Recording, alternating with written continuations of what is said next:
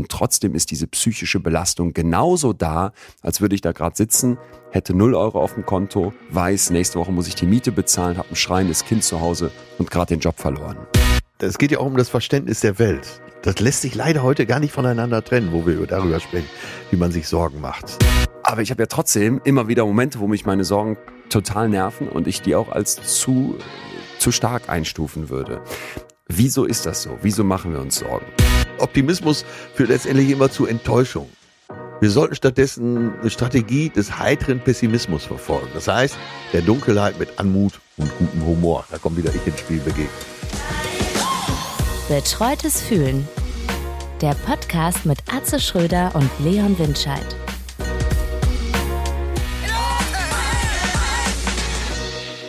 Leon, es gibt Atze. einen Spruch, den hast du schon oft gehört und du kommst nie drauf, von wem der ist. Und zwar, äh, Achtung, halte dich fest, für die ja. Schule, nicht für das Leben lernen wir.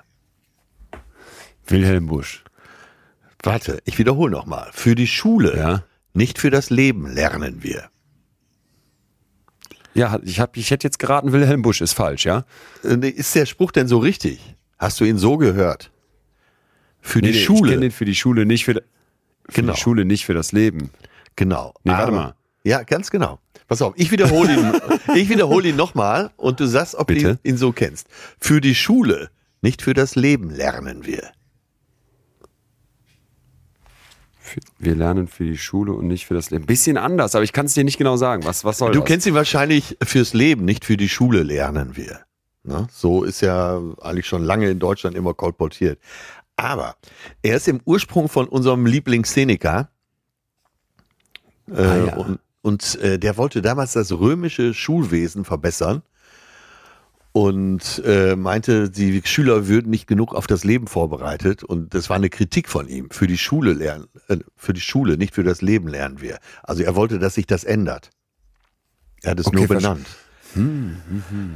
Ja. Äh, ist es, ist es gestattet, eine Gegenkritik, also sich jetzt dem berühmten Seneca entgegenzustellen? Ne, eben, natürlich, weil wir ja jetzt gelernt haben, auch über den Film, Seneca-Film, dass er, sagen wir mal, in der zweiten Lebenshilfe komplett durchgetickt ist. Okay, also so weit wollte ich gar nicht gehen, aber ich habe oft das Gefühl in letzter Zeit, dass in unserem Bildungssystem eben immer mehr dieser Anspruch reingegeben wird, dass man eben für das Leben vorbereitet ja, werden ja, muss. Ja, ja. Und das ist ja erstmal, klingt das ja total toll, weil alle denken, was soll ich mit binomischen Formeln und was soll ich mit irgendwie dem Periodensystem? Ja, ich ja. muss später einen Versicherungsvertrag verstehen und wissen, wie man einen E T F-Sparplan einrichtet. Ja. Und so, so sehr ich das nachvollziehen kann, habe ich oft den Eindruck, naja, wenn man damit dieses für die Schule lernen so ein bisschen ins, ins Verstaubte, ins fast schon Unnötige schiebt, ja, ja, dass man, ja. ähm, dass man diesen, diesen Optimierungsdrang unserer Gesellschaft richtig, wieder befeuert. Richtig, richtig. Und das ist jetzt, wenn ich dann sowas höre, wir brauchen das Schulfach Finanzen.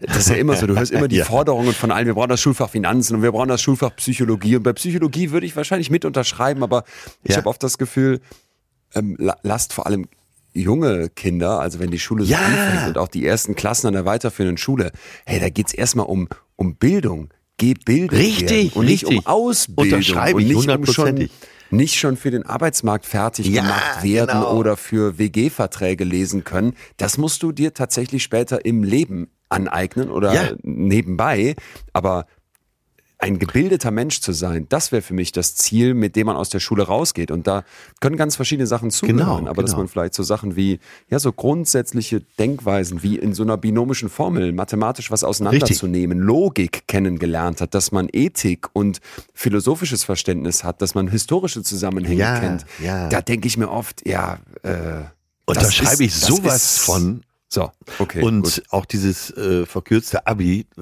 finde ich eigentlich einen Riesenfehler.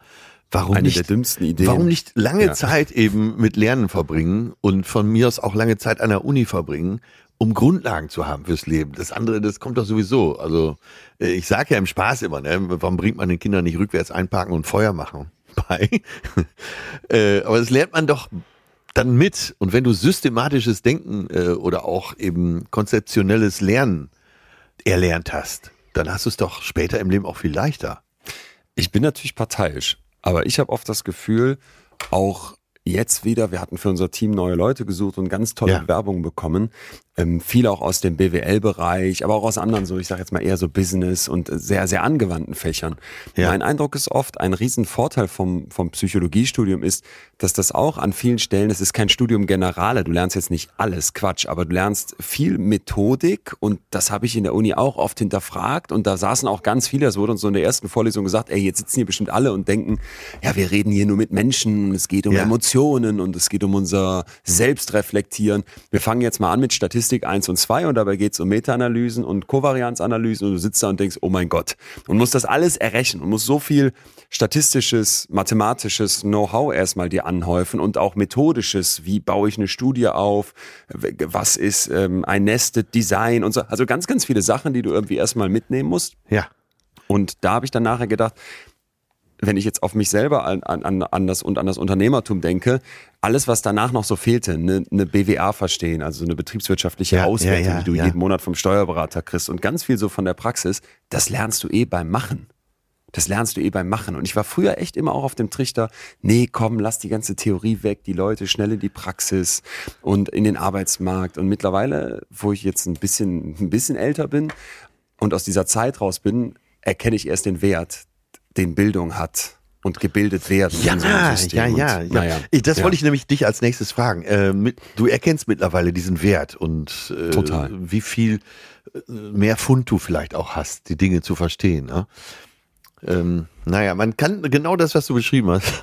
Fahr mal in den Robinson Club irgendwo, da triffst du, weil das ist ja nicht gerade billig, da triffst du einige Unternehmer, Unternehmerinnen, die es zu was gebracht haben, wie man im Leben so schön sagt, aber wo wenig Bildung dahinter ist. Und da möchte man manchmal verzweifeln, so abends am Tisch. Ja. Nee. Mitleid, die, Mitleid im Robinson-Club bei viertausend Euro pro Woche hält sich jetzt in Grenzen, aber ich weiß, nee, ich weiß Mitleid was sowieso. Du meinst. Mitleid sowieso, aber man, man neigt dann schon fast dazu, so ein bisschen hochnäsig zu werden, weil man denkt, ey, aber habt ihr denn gar nichts mitgekriegt? Aber die können dir natürlich jede Rendite sagen. Und wenn alles nur ökonomisiert ja, ist, ist, dann ist ja klar, wo wir landen. Ne? Für mich, für mich ist es mittlerweile auch wirklich so, wenn ich mich jetzt fragen würde, was bereust du, dann ist es, dass ich mein Studium an ganz vielen Stellen viel zu sehr genau in diesem ökonomisierten Schmalspur schnell und effizient mit guter Note fertig werden, ne? Mindset gemacht habe.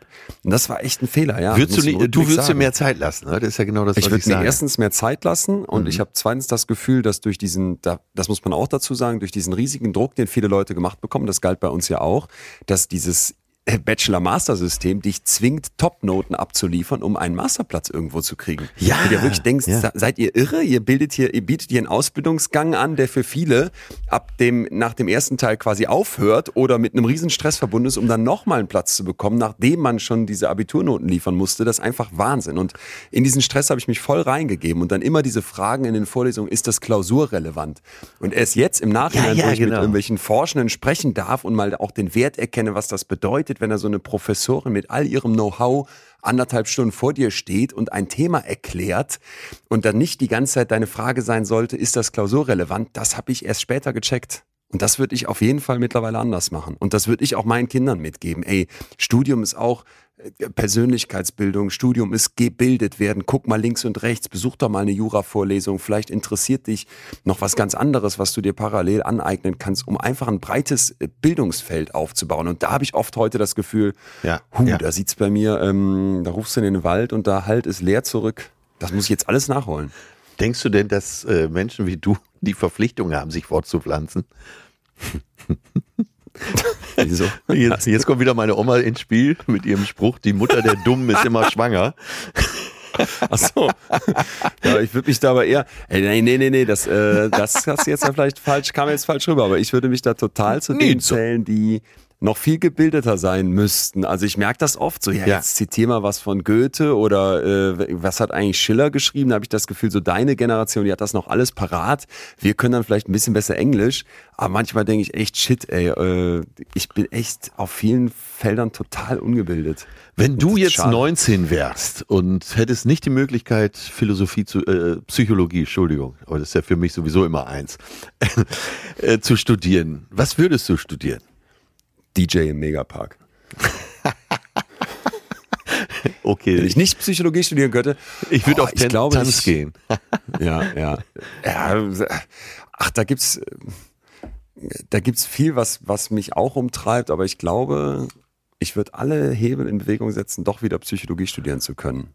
Das ist ja mal eine Antwort. Und wenn ich dann ins Ausland müsste und ich ähm, kenne auch Leute, die äh, mussten, sag ich jetzt mal, Holländisch lernen, um dann Psychologie in Holland studieren zu können. Ja, nee, ich würde alle Hebel jemanden. in Bewegung setzen. Ich, ich, für mich ist es das perfekte Studium gewesen. Ey, das ist doch die perfekte Antwort. Was würdest du machen, wenn das nicht möglich wäre? Ich würde einfach alle Hebel in Bewegung setzen, dass ich es doch machen kann. Das ist gut. Schlau. Wie, das passt zu unserer letzten Folge.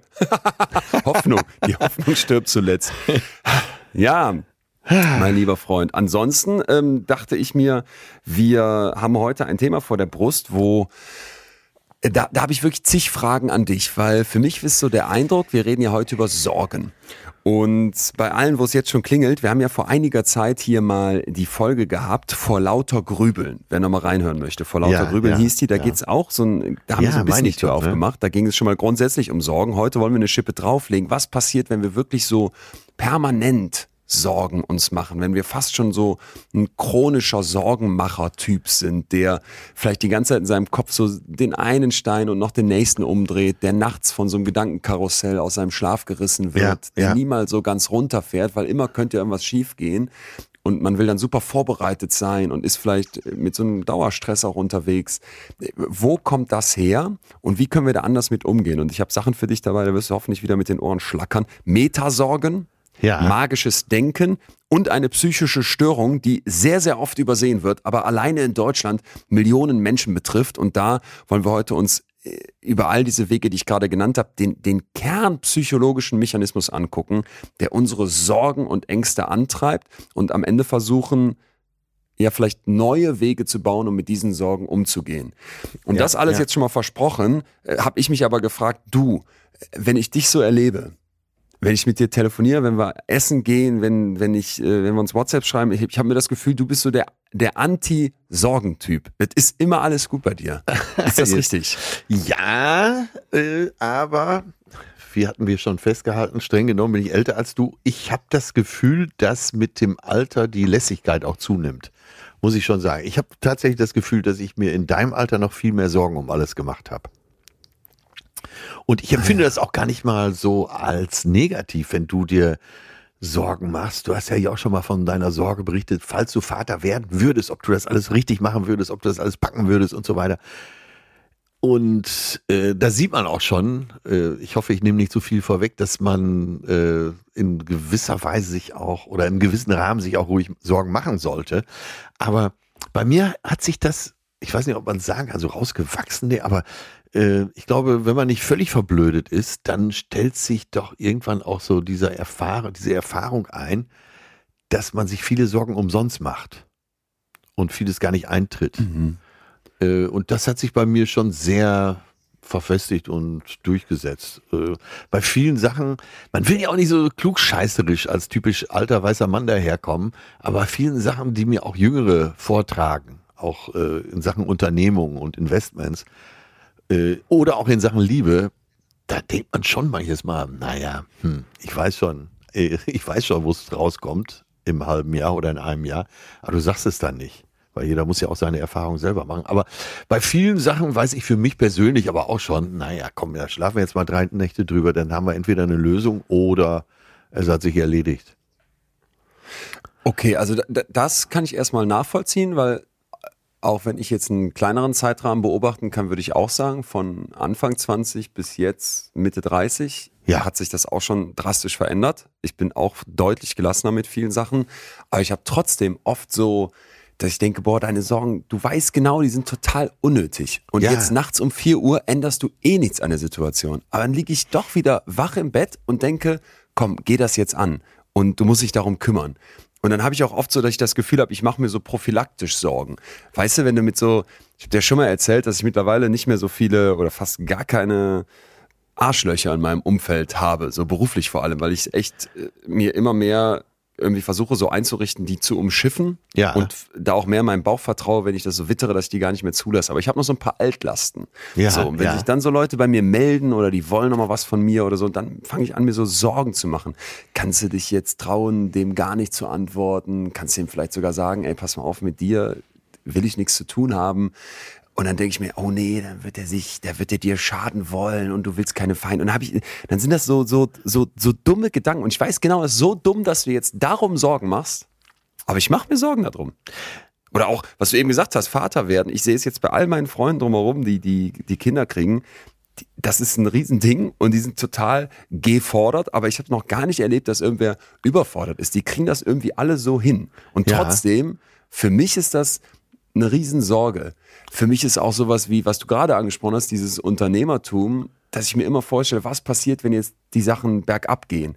Und bei uns in den, in den Firmen, vor allem in den Gastronomien in Münster, da arbeiten ja auch viele Leute. Da hängt, ja, da hängt also ja. viel dran, dass das funktioniert. Und da bin ich ja, wenn auch nur noch eine kleine Stellschraube, immer noch ein Teil von. Und dann mache ich mir darum Sorgen.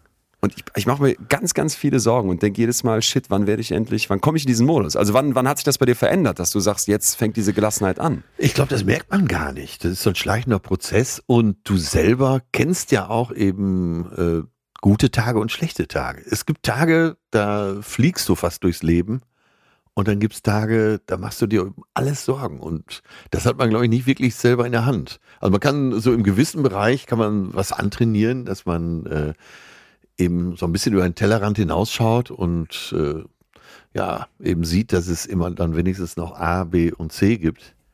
Aber, mhm. aber selbst in so Fällen, wo es tatsächlich nur Lösung A gibt, äh, ja, muss man sich ja irgendwann auch damit abfinden.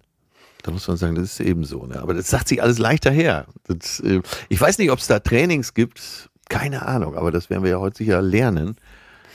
Was man tun kann, um nicht in die Angst. Wahrscheinlich ist das eine Folge, dass man so in so eine Angststörung oder so abrutscht. Kann das sein? Ah, ja, sehr, sehr, sehr spannend. Ich habe ja angekündigt, wir gucken uns gleich den Kernmechanismus an. Ja. Ähm, und da geht's fast ein bisschen äh, andersrum, aber will ich noch nicht zu viel verraten. Und du hast recht, wir haben am Ende einen Köcher voller Pfeile für ja. Sorgentipps. Wie kann man damit anders umgehen? Vielleicht aber erstmal, um das einmal festzunageln.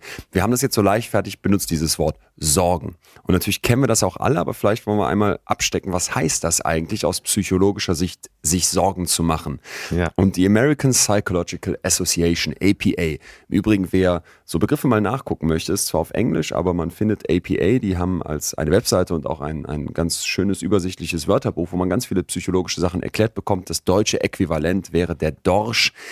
Ich bin da immer eher bei den Amerikanern, da kann man schnell schön nachgucken, wer also Lust hat. A P A sagt jetzt Folgendes. Sorgen sind ein Zustand der psychischen Belastung oder Aufregung aufgrund der Befürchtung eines bevorstehenden oder erwarteten Ereignisses, einer Bedrohung oder einer Gefahr.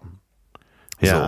Wenn wir das mal auseinandernehmen, reden wir also von einem Zustand, wo du psychisch Ballast im Kopf hast oder aufgeregt bist, da reden wir gleich noch über körperliche Symptome, die da eine Rolle spielen, dass du also wirklich mit deinem ganzen Organismus hochfährst ja, und dass du ja. etwas befürchtest, das ist der Grund davon, dass bevorsteht oder erwartet wird.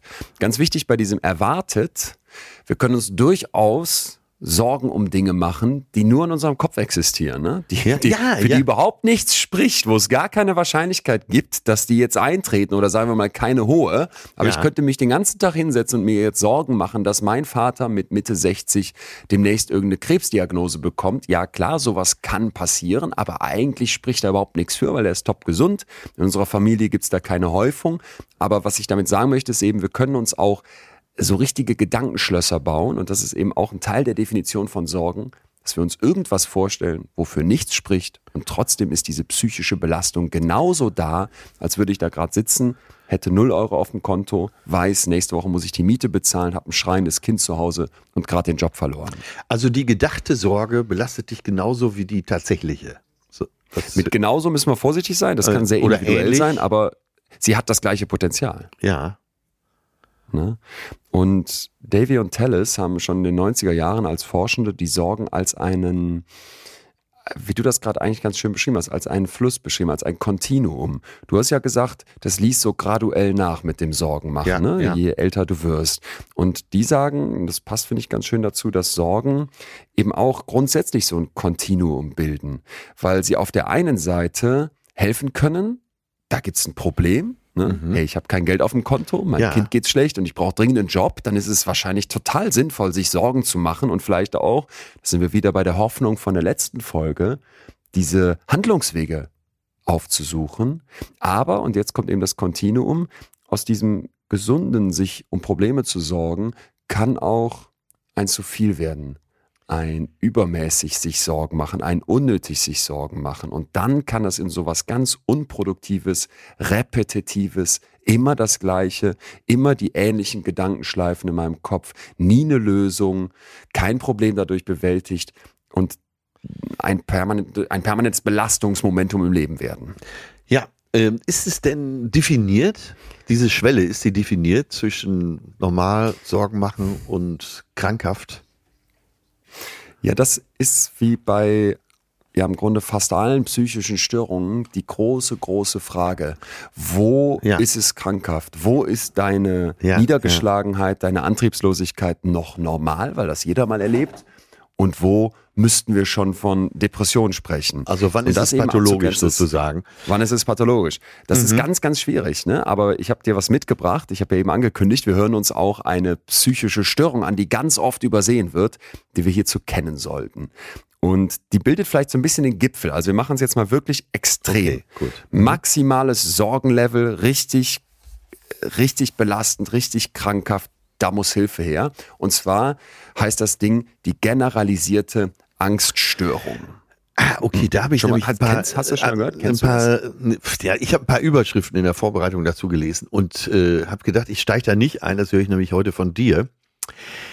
Und das musst du uns einmal äh, jetzt erklären, weil äh, eigentlich ist unser Thema chronische Sorgen und dann plötzlich steht da, wenn man googelt, generalisierte Angststörung. Das, genau. Wie passt genau. das zusammen?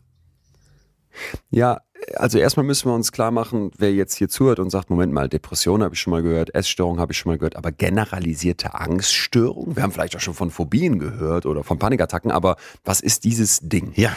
Ganz wichtig ist, dass diese Störung, die generalisierte Angststörung, wie der Name schon sagt, zu den Angststörungen gehört und das ist die häufigste Störungsgruppe bei den Erwachsenen. Also die Angststörungen, die haben viele nicht auf dem Radar, weil es bei den psychischen Problemen eben viel öfter um Depressionen, finde ich, geht in der öffentlichen Berichterstattung oder auch um Essstörungen. Ja. Aber die Angststörungen sind unglaublich verbreitet. So, dass man diese generalisierte Angststörung aber bekommt im Laufe der Lebensspanne, das liegt bei neun Prozent. Also das betrifft einfach unfassbar viele. Frauen oh. sind dabei übrigens doppelt so häufig betroffen wie Männer. Ja. Genau, also es ist echt, echt ein Thema für Millionen. Und jetzt kommt der Punkt, die ist deswegen vielleicht nicht so bekannt, weil sie schwer zu greifen ist. Und da kommen jetzt die Sorgen ins Spiel.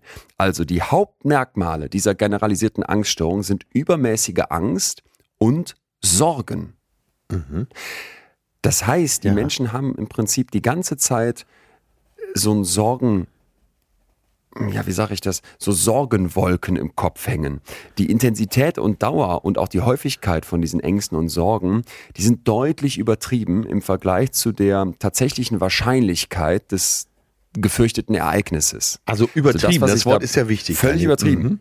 genau. Wenn du da sitzt und ich nehme nochmal das Beispiel, Konto leer, Kind ist krank, du hast keinen Job und du machst dir jetzt den ganzen Tag Sorgen, shit, wie könnte es für mich weitergehen? Mhm. Dann wird ja niemand sagen, das ist psychisch krank, sondern man würde sagen, jo, das ist absolut richtig. Ja. Aber wenn du jetzt da sitzt und sagst, hör mal, es läuft richtig gut, meine beiden gesunden Kinder gehen zur Schule, mein Ehemann hat einen tollen Job, das Konto ist soweit ganz okay voll, wir haben jetzt den Sommerurlaub vor der Brust, aber ich bin die ganze Zeit voller Ängste, voller Sorgen und jetzt geht's weiter, habe Schwierigkeiten, die Sorgen zu kontrollieren oder zu verhindern, habe die ganze Zeit meine Aufmerksamkeit, egal was ich so mache, auf diese Sorgen gerichtet, habe die ganze Zeit solche ja, beruflichen Verpflichtungen, Gesundheitsthemen, ja. Finanzthemen, Gesundheit von Familienmitgliedern, schlimme Ereignisse im Kopf und die überlagern so alles. Ne? Die nehmen so richtig das gesamte Volumen meiner Gedankenwelt ein. Dann wird es kritisch. Dann müssen wir von einer Problematik sprechen. Und das ist jetzt sehr, sehr schwierig. Deswegen sage ich ja, das festzunageln. Woran sollen wir jetzt messen, ob das jetzt viel zu viele Sorgen sind oder ob das gerade noch normal ist? Und man versucht dann zwar immer mit solchen Zeitkriterien zu kommen, und zwar folgendem, also all dieses Sorgenmachen, das sollte mindestens sechs Monate an der Mehrzahl der Tage auftreten. Ah, okay, ja. ja. Aber damit kann ich dir ja auch nur so eine grobe Daumenrichtung hinhalten, ne? Weil ja, die wenigsten ja, von uns ja. werden ja genau sagen können, da fangen jetzt meine Sorgen an und da sind die vielleicht im Laufe des Tages auch nochmal weg. Aber um das einmal klarzustellen, wir haben hier einen relativ langen Zeitraum von sechs Monaten und an der Mehrzahl der Tage. Also es geht eigentlich darum, dass du dir permanent Sorgen machst und Ängste hast. Ja, ja. Also so eine, so eine Dauerbefeuerung sozusagen, aus dem Innen heraus. Genau, und da, genau. Allein wenn man es ausspricht, spürt man ja schon das Leid, was damit verbunden ist. Dass du Ganz gar genau. nichts anderes mehr denken kannst, ja. Mhm. Ganz genau. Und dann kommen eben Symptome dazu, wie Ruhelosigkeit, ne? Oder dieses ständig auf dem Sprung sein, eine leichte Ermüdbarkeit, vielleicht auch eine Reizbarkeit, Konzentrationsschwierigkeit, manchmal auch eine Leere im Kopf. Und ja. das fand ich hochinteressant, neben Schlafstörungen, vor allem aber auch so Muskelspannungen. Und das habe ich ja eben gesagt, auch dieses auf dem Sprung sein passt ganz gut dazu, dass dein ganzer Körper, dein ganzes System hochfährt, nie so ganz entspannt, sondern die ganze Zeit mit diesen Sorgen, mit diesem Vorlevel der Angst beschäftigt ist. Das muss uns ja. eben klar sein. Und dann muss uns auch die Belastung klar sein. Ne? Schwitzen, Übelkeit, Durchfall, beschleunigte Herzfrequenz, Kurzatmigkeit, Schwindel, das kann alles dazugehören. Ja, zur und Klarheit gehört, glaube ich, aber auch, dass man begreift, dass es nichts äh, eben mit den tatsächlichen Sorgen zu tun hat, sondern eben die Sorgen, die man sich macht. Nicht umsonst ist ja bei so Glücksatlassen und Glücksumfragen, äh, eben auch den seriösen, äh, da ist ja ganz klar zu sehen, dass in den Ländern, wo alles im Überfluss vorhanden ist, so wie in Deutschland zum Beispiel, in den westlichen Ländern, das Glück nicht am höchsten ist. Oft ist es in den mhm. ärmeren Ländern viel höher. Und da sieht man mal, dass äh, die Denke darüber nichts äh, mit dem Realen zu tun haben muss. Ja, grundsätzlicher Punkt, absolut richtig. Bei diesen Happiness-Skalen, die du gerade ansprichst, bei diesen Glücksatlanten, da muss man ein bisschen differenzieren. Ja. Wir sehen, dass Länder, die ganz besonders reich sind, wie solche Ölstaaten zum Beispiel, jetzt eben nicht, also wo alles im Überfluss theoretisch vorhanden ist, wo das Einkommen der Leute besonders hoch ist, dass die eben nicht an der Spitze stehen, sondern dass da vor allem die skandinavischen Länder stehen.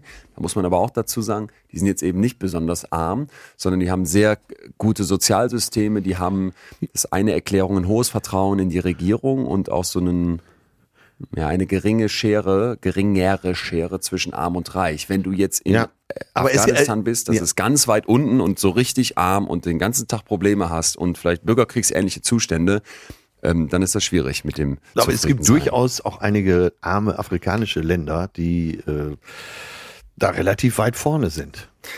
Das kann ich mir vorstellen. Und der Punkt ist ja vor allem, was du gerade sagst, ist ja genau richtig. Selbst wenn du jetzt da sitzt und alles läuft eigentlich objektiv super in deinem Leben, du hast, was du brauchst und ja, du bist ja. in Deutschland, es gäbe überhaupt keinen Grund, sich Sorgen zu machen, du hast eine Krankenversicherung, einen Job und, und eine, eine tolle Person an deiner Seite, ja, dann bist du trotzdem nicht davor gefeit, eine generalisierte Angststörung zu bekommen. Ja, ja, und das und wollte das, ich eben nochmal ganz klar ist, machen. Das ist genau, nichts, wo genau. man sagt, die Umstände sind auch so, dass man sich den ganzen Tag Sorgen machen muss, deshalb bekommt man das. Es kann alles im Überfluss vorhanden sein und trotzdem machst du dir, kommst du in diese Angststörung. Ja.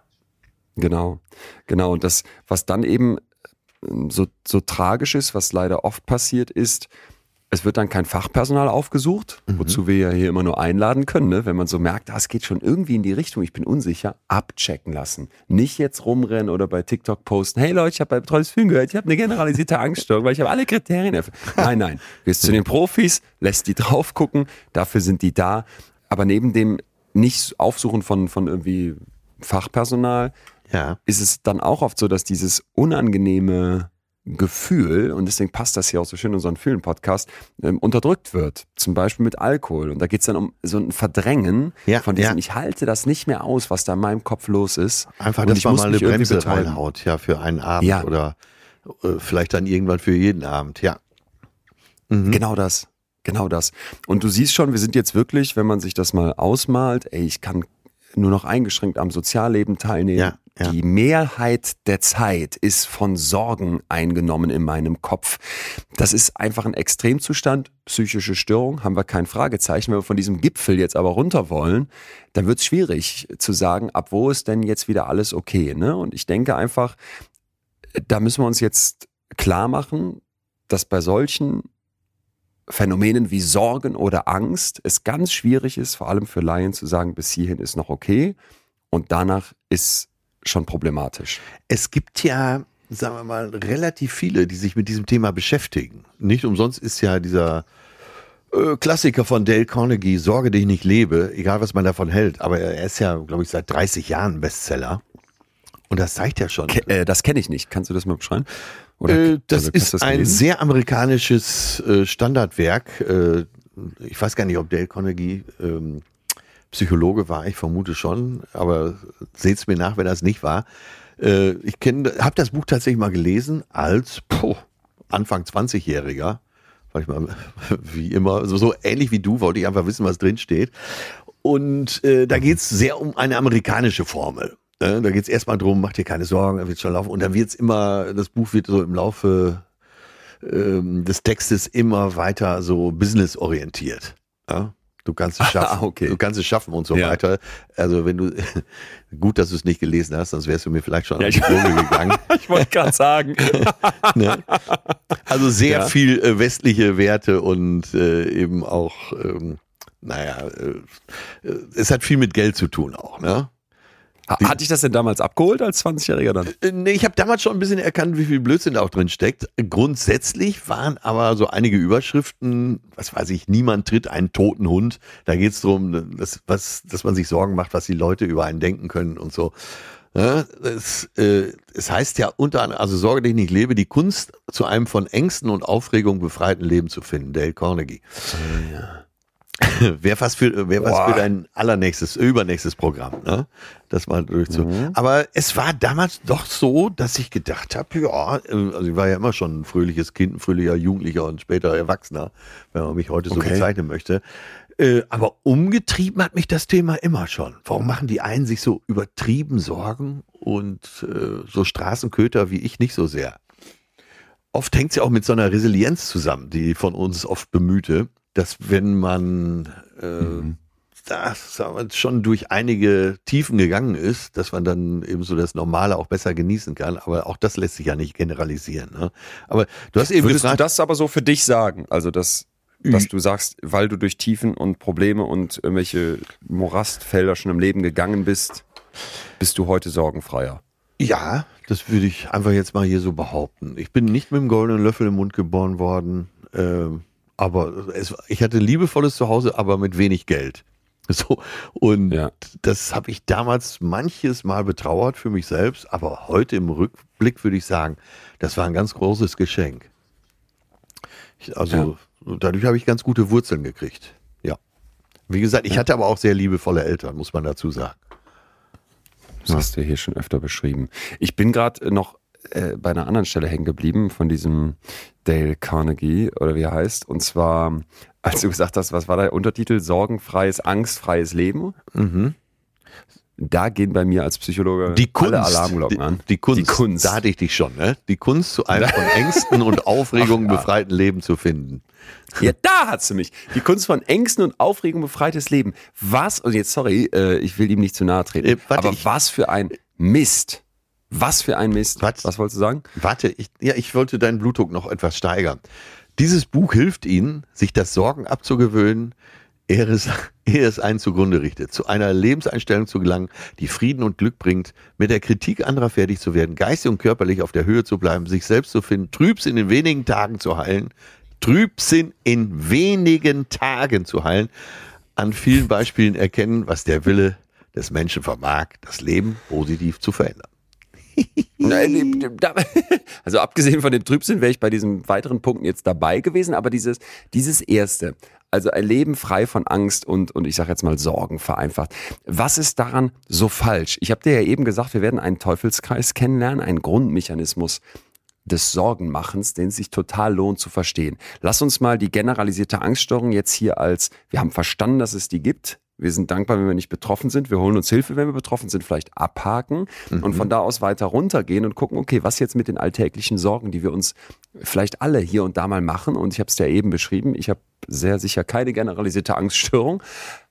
Aber ich habe ja trotzdem immer wieder Momente, wo mich meine Sorgen total nerven und ich die auch als zu, äh, zu stark einstufen würde.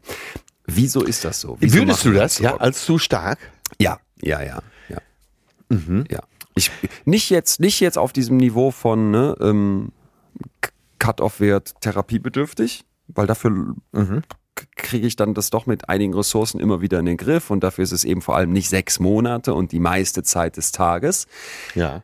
Aber gerade wenn ich stressige Phasen habe, was würdest du und jetzt so das sagen? Gefühl habe, ich kriege Sachen nicht fertig, dann werde ich nachts wach und liege da und das Gedankenkarussell mit Sorgen läuft. Was würdest du denn sagen, nicht wissenschaftlich belastbar ähm, von den Sorgen, die du dir machst, wie viel treffen wirklich ein? Ja, nahezu keine. Nahezu, nahezu keine, keine, oder? Nahezu keine. Gleich fühlen wir weiter, jetzt kurz Werbung. Leon, ich muss wirklich sagen, ich liebe das ja so mit dir zu quatschen und ich bin wirklich Ach. stolz auf uns, Ach. dass wir schon so viele Themen durchgesprochen haben. Aber manchmal frage ich mich wirklich in der Vorbereitung, wie sind wir wieder auf dieses Thema gekommen?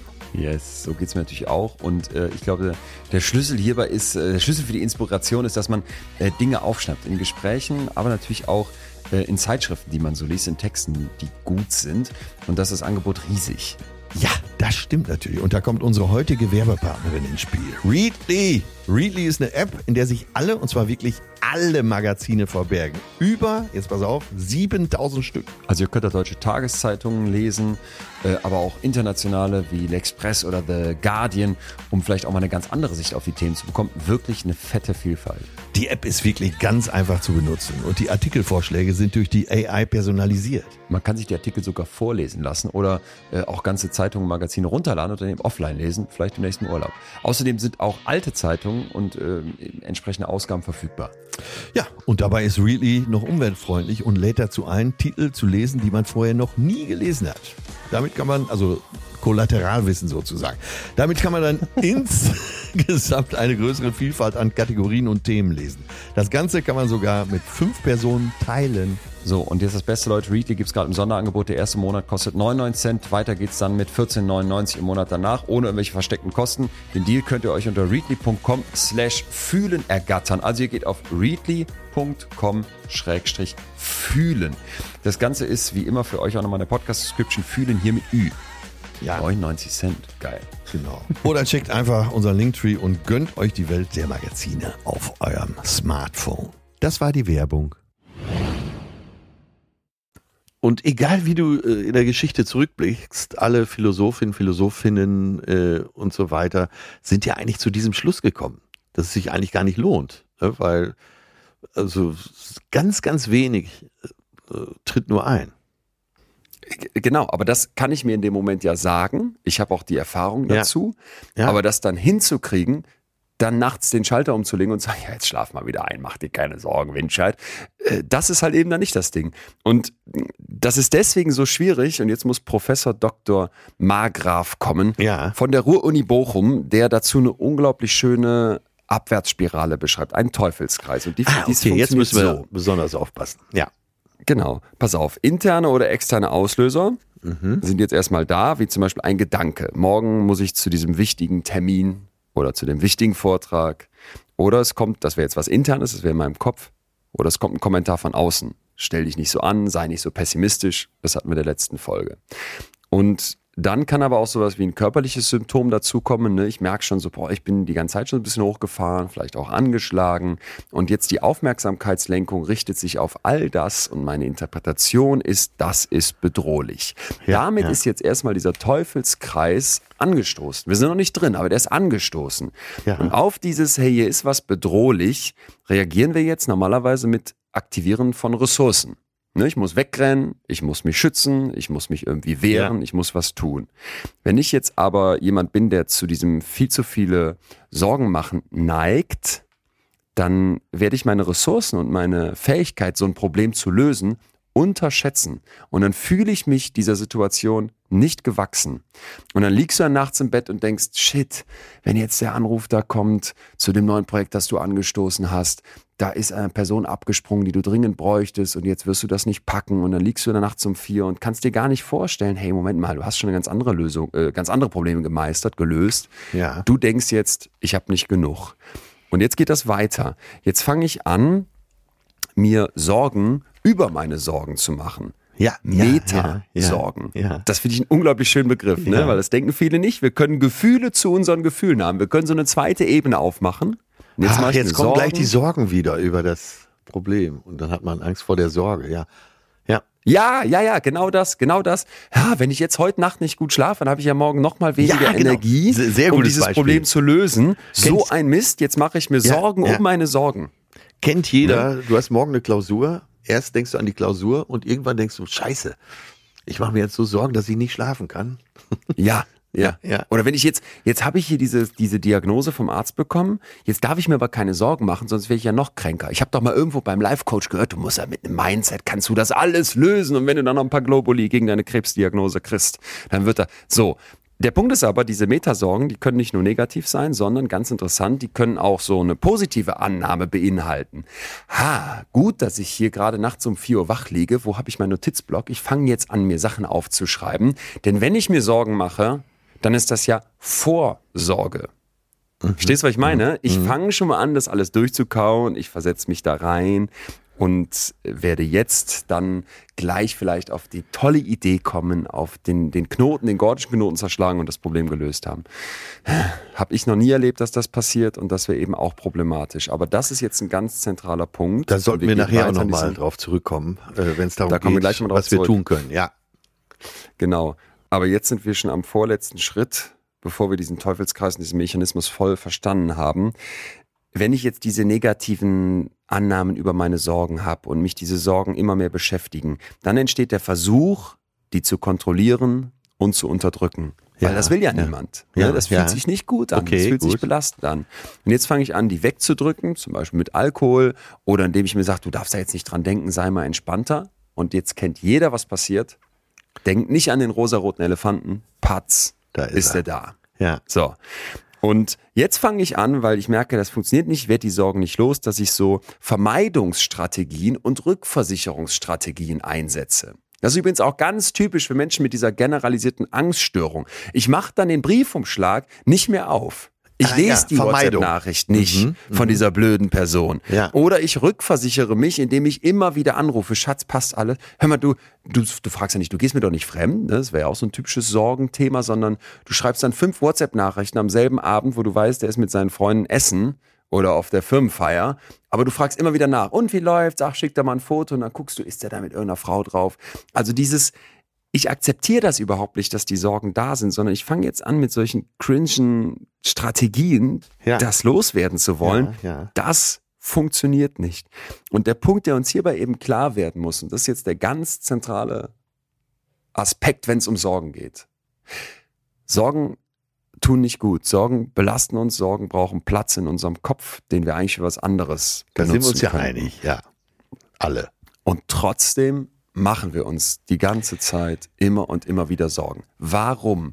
Weil sie uns das Gefühl geben, ich setze mich ja zumindest gedanklich damit auseinander. Ich bereite mich zumindest darauf vor, dass es schlecht laufen könnte. Ich reduziere meine Anspannung, weil ich ihm nochmal eine Nachricht schreibe. Ich versuche mich abzusichern, weil ich irgendwelche Rückversicherungsmechanismen in Gang setze. Ich stelle mich dem nicht so richtig, indem ich vermeide. Das heißt, ich tue alles, um diese Sorgen aufrechtzuerhalten. Nicht absichtlich, muss man dazu sagen. Aber ich tue alles, um diese Sorgen aufrechtzuerhalten, anstatt mich den Ängsten dahinter wirklich zu stellen. Und mein Lieblingsvergleich dazu ist, das ist wie Fastfood essen. Du weißt genau, das Big Mac-Menü ja. ah, tut okay. dir überhaupt nicht mm, gut, mm, mm. aber du beißt trotzdem rein und in dem Moment selbst schmeckt das total geil und lecker. Du denkst, ah, das denkst du nicht bewusst, sondern es läuft unbewusst ab. Ich mache mir jetzt Sorgen, ich kümmere mich um meine Probleme. An die echten Ängste dahinter gehst du nicht dran. Eine halbe Stunde später merkst du, boah, shit, ich habe immer noch Hunger, ich brauche den nächsten Burger. Und das verselbstständigt sich. Aber ne? wir müssen doch verstehen, das haben wir ja hier gelernt schon in den fast vier Jahren, die es demnächst sind, dass es grundsätzlich ja eben auch eine positive Funktion gibt. Ne? Grundsätzlich ist ja nichts dabei, sich normale Sorgen zu machen. Ne? Das müssen wir verstehen an dieser Stelle, dass es nicht darum geht, sich gar keine Sorgen mehr zu machen. Ne? Absolut. Das können wir ja immer wieder betonen. Ja. Da hat sich die Natur was bei gedacht, dass sich dein ja. Hirn grundsätzlich Sorgen machen kann. Ne? Und dass du grundsätzlich auch jemand bist als menschliches Wesen, das in die Zukunft gucken kann, sich Sachen vorstellen kann. Macht total Sinn. Ja, natürlich. Macht total Sinn. Wenn du einen Teich siehst, wo jetzt drei Krokodile drin hängen, dann ist vielleicht deine Sorge berechtigt, dass dir da was passieren würde. Ne? Springst du da nicht rein? Genau. Ja.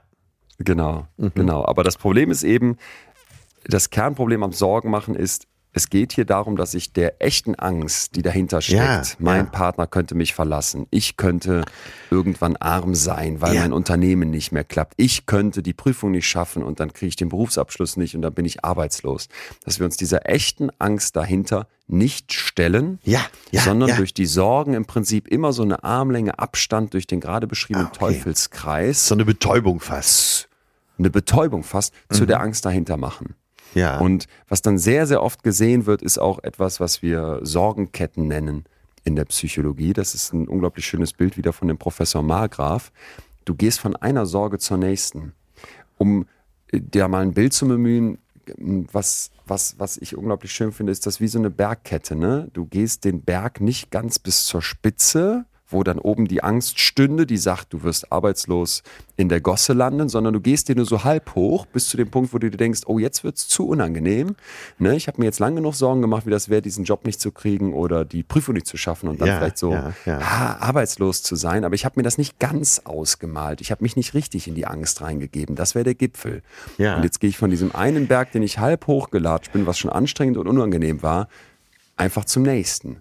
Weil, dass ich da sitze und mich entspanne im Tal auf so einem Liegestuhl, das gestehe ich mir nicht zu. Okay. Weil ich muss mir ja die ganze mhm. Zeit Sorgen machen. Ne? Ja. Sonst könnte ja wirklich was Schlimmes passieren. Ja. Und dann mache ich halt als nächstes mir Sorgen darum, ob es meiner Mutter gut geht. Und dann als nächstes mache ich mir Sorgen darum, was eigentlich in meiner Gesundheit ist. Und gehe von einem angegriffenen Berg zum nächsten und nie zum Gipfel, zur echten Angst dahinter. Ja, was gar nicht so vielen gelingt, zum Echten vorzudringen. Das muss man dazu sagen. Da kommen wir sicher nachher noch drauf bei den Lösungen. Aber ähm, es geht ja auch um das Verständnis der Welt. Das lässt sich leider heute gar nicht voneinander trennen, wo wir darüber sprechen, wie man sich Sorgen macht. Ich habe nachher noch mal was zum Thema Sisyphos, der ja äh, einen großen Teil seines Lebens den Stein den Berg hochrollen musste. Ja, mhm. als Aufgabe. Und mhm. da müssen wir nachher noch mal drüber sprechen, wenn wir uns drüber unterhalten, was können wir tun, um das noch ein bisschen zu verändern. Ja. Entschuldige, dass ich das jetzt schon sage. Ich habe noch nicht. Nee, nee, ist gut, ist gut, ist gut, ist gut. Nein, es geht mir, während wir drüber sprechen, muss man ja immer wieder bedenken, ganz ohne Sorgen funktioniert es eben nicht. Entschuldige, dass ich das immer wieder betone, aber das muss der Grundtenor hier sein.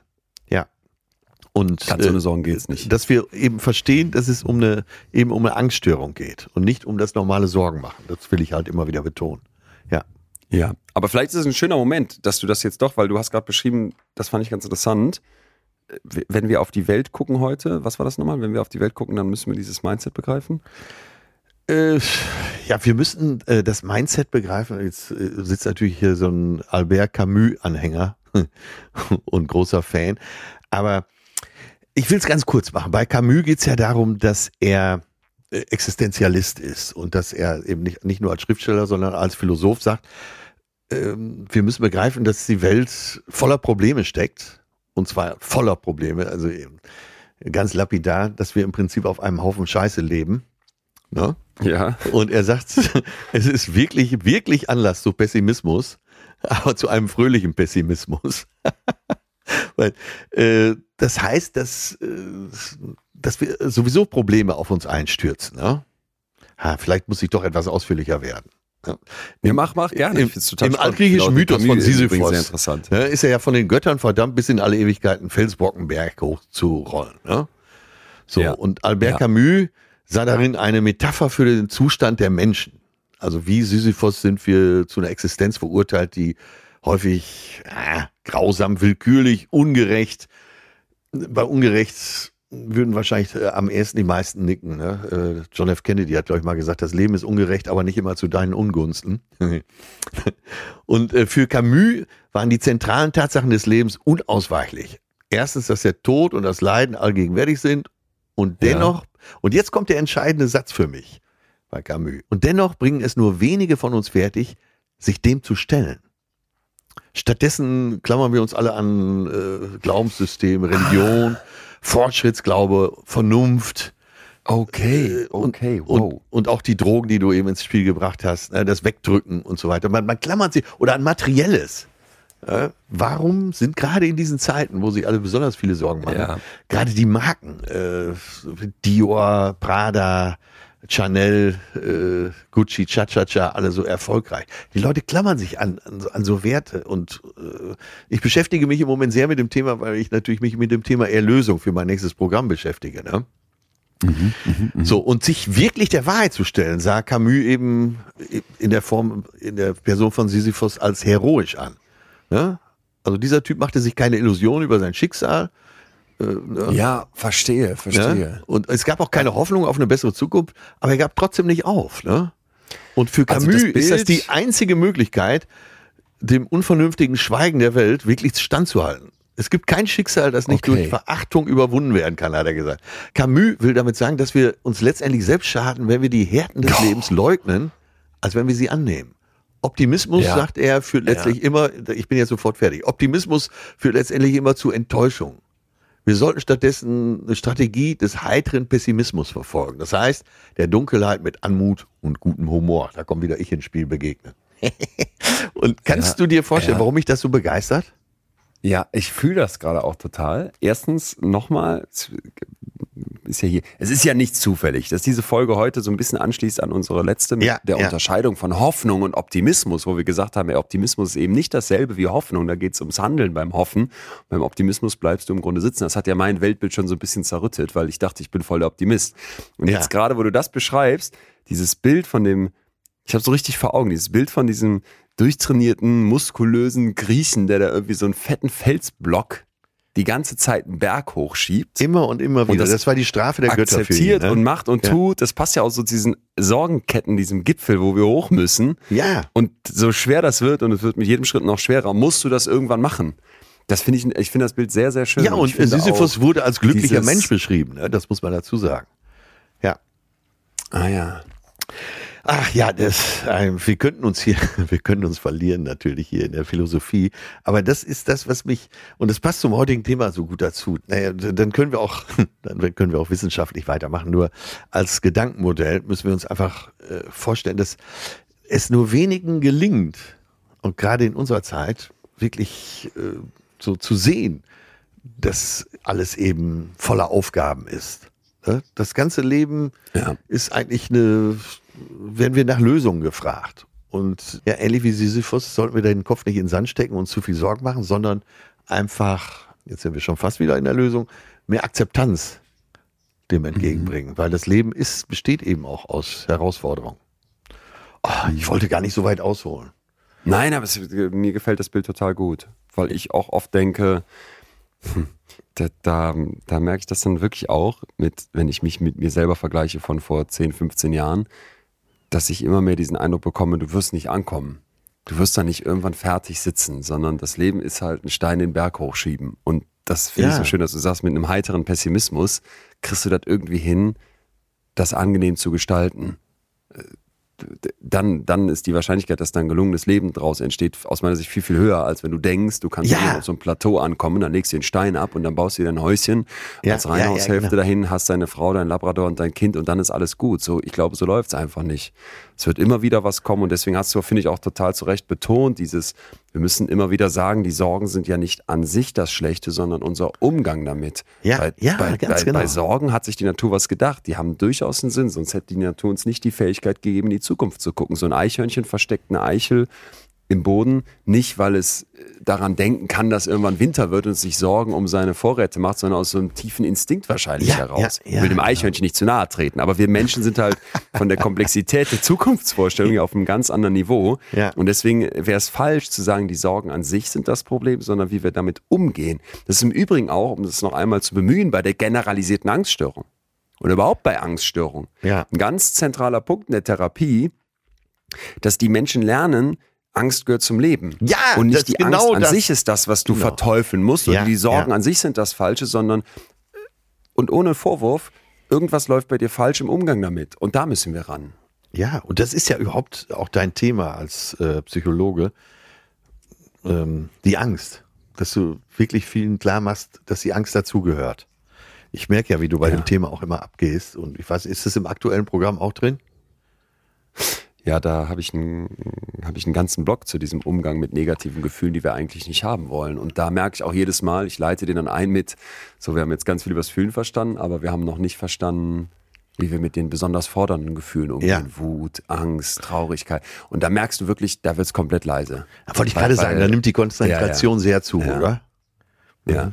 ja. Und das ist halt auch etwas, was wir, glaube ich, grundsätzlich falsch verstehen. Wir verteufeln dann das negative Gefühl an sich. Ja. Und verkennen, dass das grundsätzlich eine Funktion hat, wie die Sorgen ja auch, und sind dann sauer auf das negative Gefühl und nicht auf uns, die wir falsch damit umgehen. Und ich glaube, das wäre jetzt auch der beste Moment, um zu sagen, wir nehmen die finale Kurve und gehen Richtung Zielgerade und klären jetzt, wie geht's denn besser? Wie kann ich denn mit Sorgen, die wahrscheinlich in allen unseren Leben immer wieder eine Rolle spielen, wie kann ich besser damit umgehen?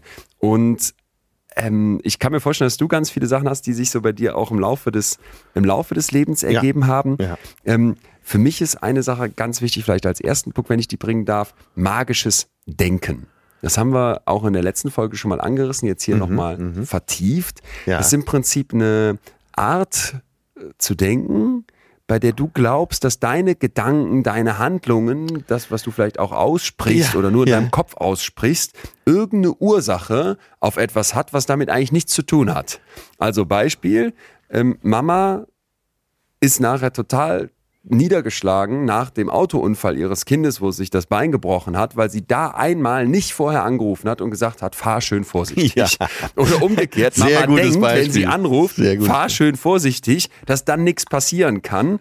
Ne? Und wenn sie sich dann hinsetzt und sich alleine, vielleicht nochmal weiter gedacht, du sitzt bei dir zu Hause und stellst dir vor, boah, heute wird meinem Mann echt was Schlimmes passieren, und dann passiert dem wirklich was Schlimmes, dann denkst du, ja, das habe ich durch meine Gedanken ausgelöst. Das ist so dieses abergläubische und dieses magische Denken.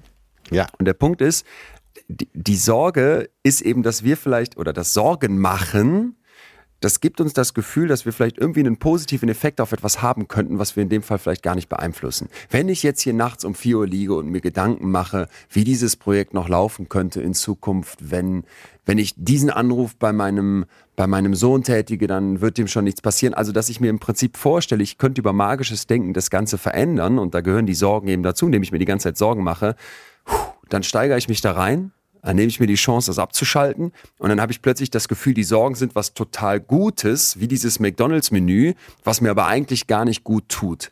Und das muss uns bewusst sein, das ist sehr verführerisch, sich in solches magisches Denken, solchen Aberglauben reinzugeben, aber es ist eigentlich total irrational. Und alleine dieses Wort, finde ich, magisches Denken, dazu zu kennen, zeigt schon, wie albern das ist, weil dann irgendwelche Zauberer glaubt ja, ja wahrscheinlich ja, auch kaum ja. jemand.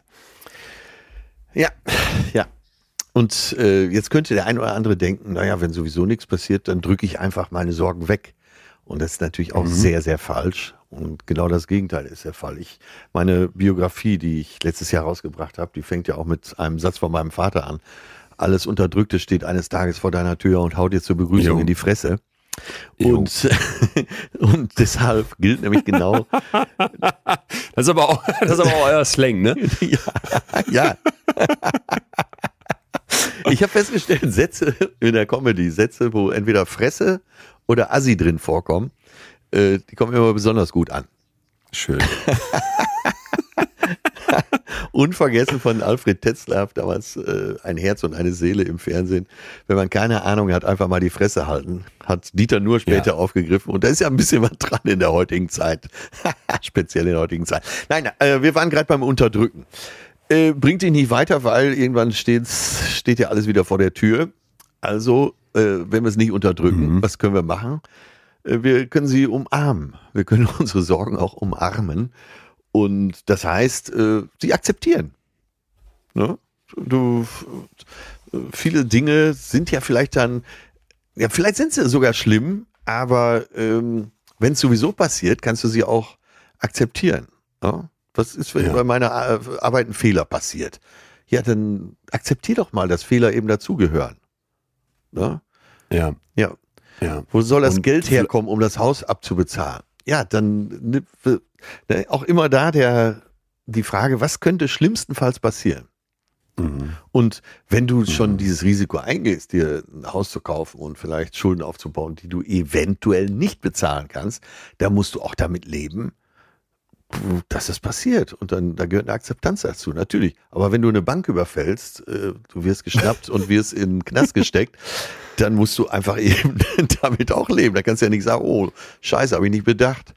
Das, äh, ne? Ja, ich habe das bei diesem ganzen Unternehmer sein irgendwie immer mehr für mich gemerkt, dass, dass das eben den Unterschied machen muss. Du gehst da Risiken ein und du stellst vielleicht Leute ein, du investierst in eine Büroausstattung, die vielleicht ein Vermögen kostet und, und hast dann am Ende da alles reingesteckt und jetzt klappt das nicht oder du machst dir halt die ganze Zeit Sorgen, dass das klappt. Ja, das, das gehört dazu. Und da merke ich, das habe ich ja eben auch schon gesagt, da wird, kann man tatsächlich ein Stück weit besser werden. Ich würde mich heute ganz andere Sachen trauen, als ich mich das mit Anfang zwanzig getraut habe. Ich weiß noch, dass wir ganz lange schon selbstständig waren, also mein Bruder, ein Kumpel und ich, aber immer alle mit eigenen, wie, was ist das dann, nicht mal eine G B R, also einfach nur mit so einem Gewerbeschein im Prinzip. Und die ja, Vorstellung ja. jetzt, jemanden einzustellen und diese Verantwortung zu übernehmen, ja, ja, boah, das ja, habe ich ja. mich so, so lange nicht getraut. Ne? Und erst jetzt, wo ich das immer wieder gemacht habe und halt auch merke, jo, das ist mit vielen, vielen Sorgen verbunden und mit viel Verantwortung verbunden, aber du kannst lernen, damit umzugehen. Meine Mutter sagt dann immer zu mir, boah, das macht dir das nicht alles tierisch viel Sorgen und äh, die, die Leute, das, die, die Verantwortung und dass das alles klappt. Und dann merke ich halt so, nee, das macht mir zum Beispiel keine Sorgen mehr oder nur sehr bedingt. Natürlich, weil es auch gerade läuft, ne? Aber da merke ich so, da lernst du einen ganz anderen Umgang mit Sorgen. Also ich habe durch dieses Unternehmersein ganz, ganz neuen, ja, neuen ja. Umgang mit Sorgen kennengelernt. Ja. Ich weiß gar nicht, ob man es hier sagen darf. Ich sag's trotzdem mal, es wird vielleicht Unmut hervorrufen, aber ich sag's trotzdem. Wenn du in schöne, schöne Ankündigung. Ja, oder? Dafür, dafür sind wir doch Bitte. alle hier. Wenn du mit ja. Unternehmerinnen, Unternehmern zusammensitzt, hast du oft eine sehr positive Kommunikation. Das ist mir aufgefallen. So, jetzt tippen die ersten schon ein. Aber es ist wirklich so, weil als Unternehmer, Unternehmerin siehst du oft eher Chancen als Probleme. Und das ist ja auch logisch, weil du wirst ja vielleicht nur selbstständig arbeiten können, wenn du etwas äh, dir mehr von der Zukunft versprichst. Ja, und äh, deswegen behaupte ich mal, dass da eine etwas andere Kommunikation im Spiel ist. Da wird natürlich der Wissenschaftler in dir, wird alles wird sich sträuben. Ja, der, der, der ist schon auf hundertachtzig. Ja, ja, ja okay. ähm, aber ich, ähm, das ist ja meine Beobachtung, dass, dass da tatsächlich okay. eine andere, bis hin zu äh, eigene Fehler eingestehen, also wenn wir wieder bei Camus, dass man dem der Wahrheit in die Augen schaut, ähm, dass und dass solche Leute oft sagen, da und da ist mir ein Fehler passiert, da war ich blöd, das passiert mir nicht nochmal, da habe ich einen großen Fehler gemacht. Da hörst du an anderer Stelle vielleicht bei Leuten, die eine etwas, die sich etwas mehr Sorgen machen, eher so eine Schulddiskussion. Der war schuld, der war okay. schuld. Ja. Ja, ja, ich, gesagt, ich tu mich, das kann natürlich jetzt anders, das, deswegen, oder tu mich schwer. Es ja. kann nicht, kann jetzt nicht von mir einfach äh, hingenommen werden, weil du hast keine Datenbasis dazu. Ja, ich weiß, aber wir ich diskutieren weiß. ja auch hier unter uns Privatpersonen. Aber deswegen dann würde ich dir jetzt trotzdem auch noch was erwidern wollen, nämlich, dass ich für mich oft denke, obwohl ich selber Unternehmer bin, viele davon sind mir auch überhaupt nicht sympathisch. Und viele davon habe ich auch das Gefühl, das machen nur Scheiße. Und ja, nee, nee, und die haben auch nicht das, was du gerade alles aufgezählt hast, irgendwie so ein Macher-Mindset, so ein Optimismus, sondern die sind irgendwie so verbittert und aus so einem Zorn heraus machen die da ihren weltzerstörerisches Schrottunternehmen weiter und sind vielleicht auch total erfolgreich damit. Ja. Aber dann wäre mir irgendwie der, der, die, die Lehrerin, die ich kenne, die tolle Klassen in Berlin leitet, die absolut keine Unternehmerin ist, aber die all das mitbringt, was du gerade gesagt hast, irgendwie lieber.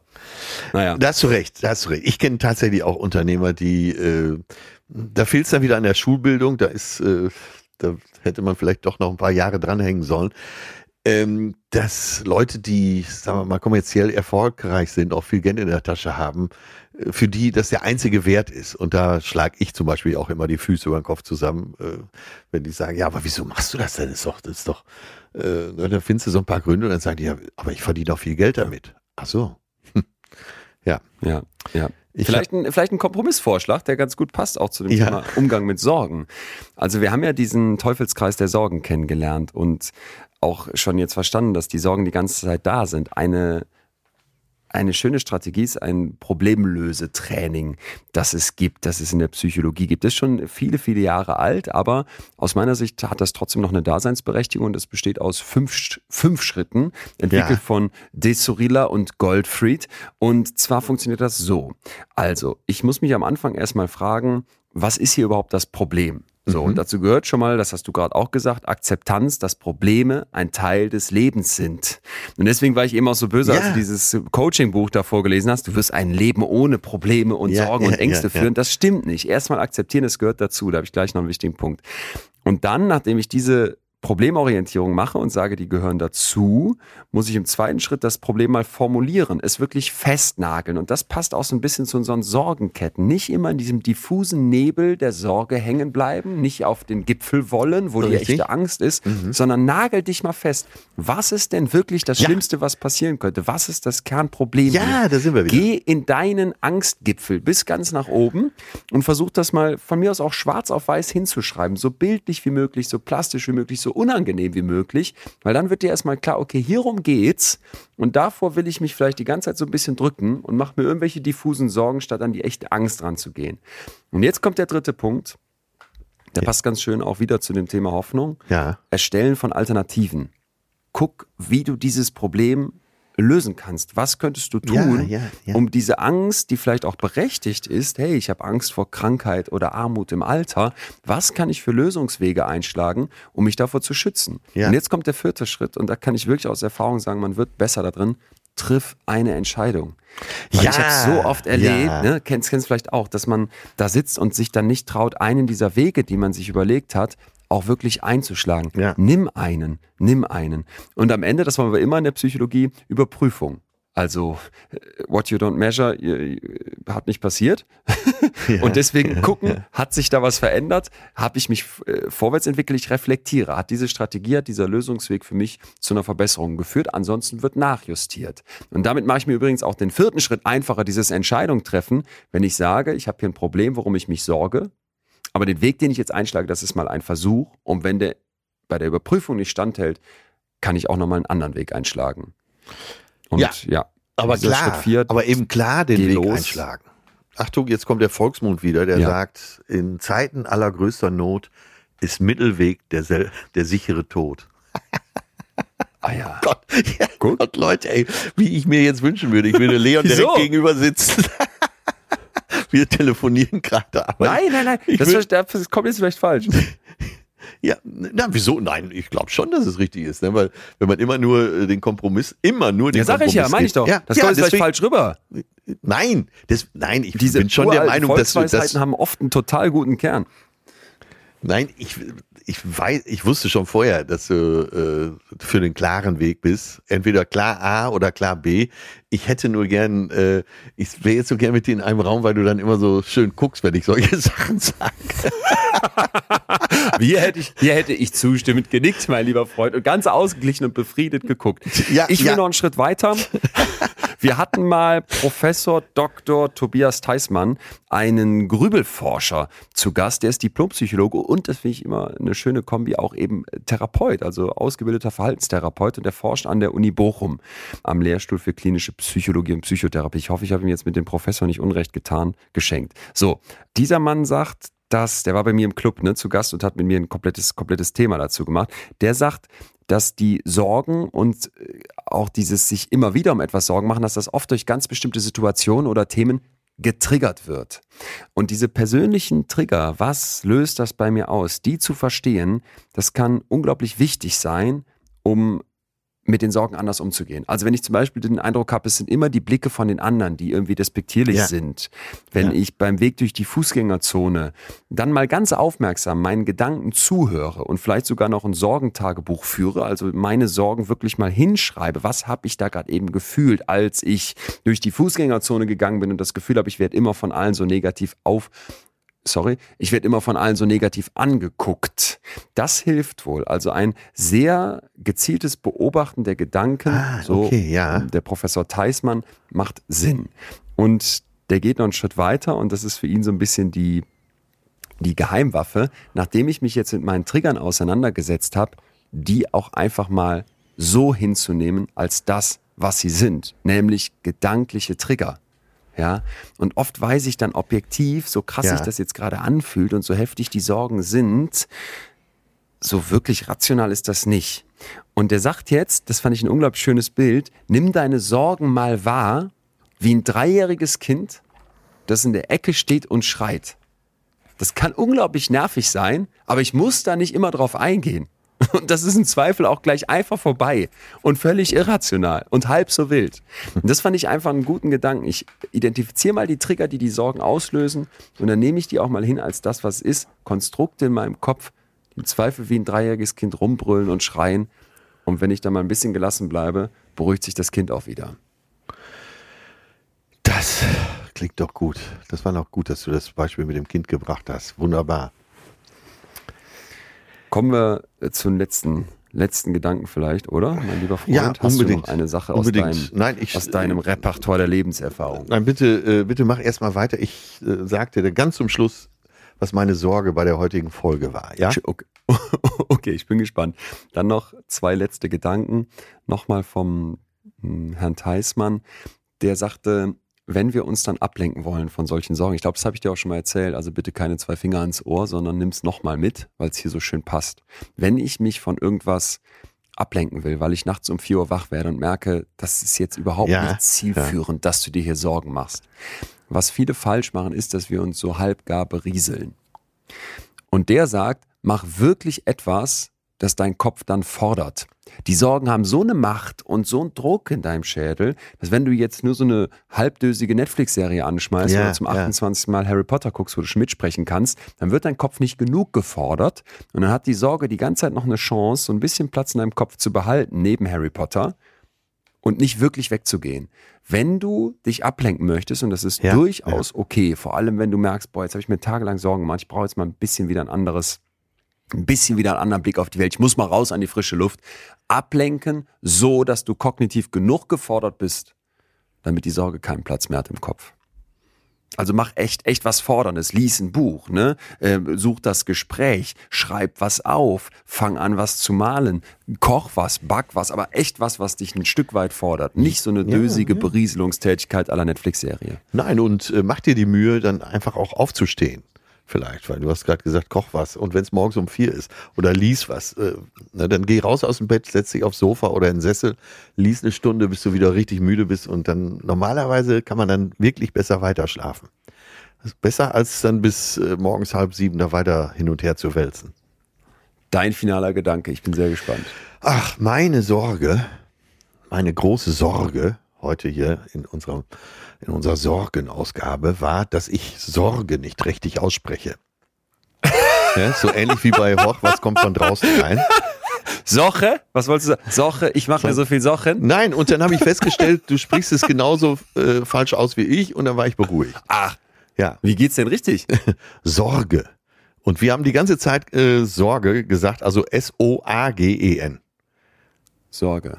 Sorge. Und richtig wäre Sorge. Ja, ah, ja aber okay. wir Nordrhein-Westfalen ja. Äh, sind ja doch immer so ein bisschen in Gefahr, das R als A auszusprechen. Ne? Besser, lecker ja. und so weiter. Ja. Und ähm, man möge uns verzeihen, dass wir... Sorge. Sorge, du hast recht, das ist mir gleich aufgefallen. Sorge. Sorge, Sorge. Also O A ganz schnell gesprochen, ne? Sorge. Ja, aber das war meine größte Sorge und äh, ich kann damit jetzt leben. Siehst du, da kommt wieder die Akzeptanz ins Spiel. Und weißt du, was das, was der Wunsch ist, der mich am Ende eines Gesprächs, wenn man dann irgendwo hingeht, hinfährt und so weiter, weggeht, am meisten auf die Palme bringt, auch wenn er gut gemeint Nein. ist, und das ist, pass auf dich auf. Ist das nicht furchtbar? Ja. Wo ich immer, und ich frage auch manchmal, was denkst du denn, was ich gemacht hätte, wenn du das jetzt nicht gesagt hättest? ja, ja. Bungee ohne Seil oder was? Ja, U-Boot, U-Boot-Besuch. Ja, runter zur Titanic. Äh, ja, verstehe ich. Verstehe ich schön. Aber du hast Soche aus meiner Sicht komplett richtig betont. Oh, boah, ich bin entlastet. Siehst du, auch diese Alle Sorge nochmal genau hinhochen, umsonst. Ob das passt. Ja, die war völlig umsonst, mein lieber Freund. Wie so viele Sorgen. Aber wenn wir am Ende noch einen Gedanken mitnehmen, nämlich Sorgen und Ängste gehören zum Leben. Und manchmal wollen die uns Dinge sagen, die sind nicht schön, ja, aber vielleicht wichtig für uns zu hören. Und wir dann statt wegzudrücken, all das berücksichtigen, was wir hier gerade eben in den äh, besseren Umgang mit Sorgen Köcher als Pfeile verschossen haben, dann glaube ich, sind die Chancen ganz gut, dass wir vielleicht auch mit diesem sich chronisch Sorgen machen und sich immer in so einen Stress reingeben, in Zukunft besser umgehen. Ich merke das für mich tatsächlich und das kann ich wirklich auch aus Erfahrung sagen. Ich habe mit dem Professor Margraf schon vor einiger Zeit gesprochen, ich habe mit dem Professor Teismann gesprochen und mich viel mit diesem Thema beschäftigt. Es ist nicht immer ganz einfach, die psychologische Theorie in die Praxis umzusetzen, aber man wird besser darin, man wird wirklich besser darin. Ja. Und das ist für mich auch etwas, was mich immer wieder ermuntert zu sagen, Therapie wirkt und die Ansätze aus so verhaltenstherapeutisch fundierten Programmen, dass man die für sich runterbricht, auch wenn man keine Diagnose erfüllt, das ist meine feste Überzeugung. Meine auch. Deshalb sollte ich Atze. eine Seminarreihe machen, dann wird es sein. Positives Denken mit Atze Schröder. Ja. Leon, zum Schluss sage ich, an dich. Zum Schluss sage ich dir nur eins. Pass ja. auf dich auf.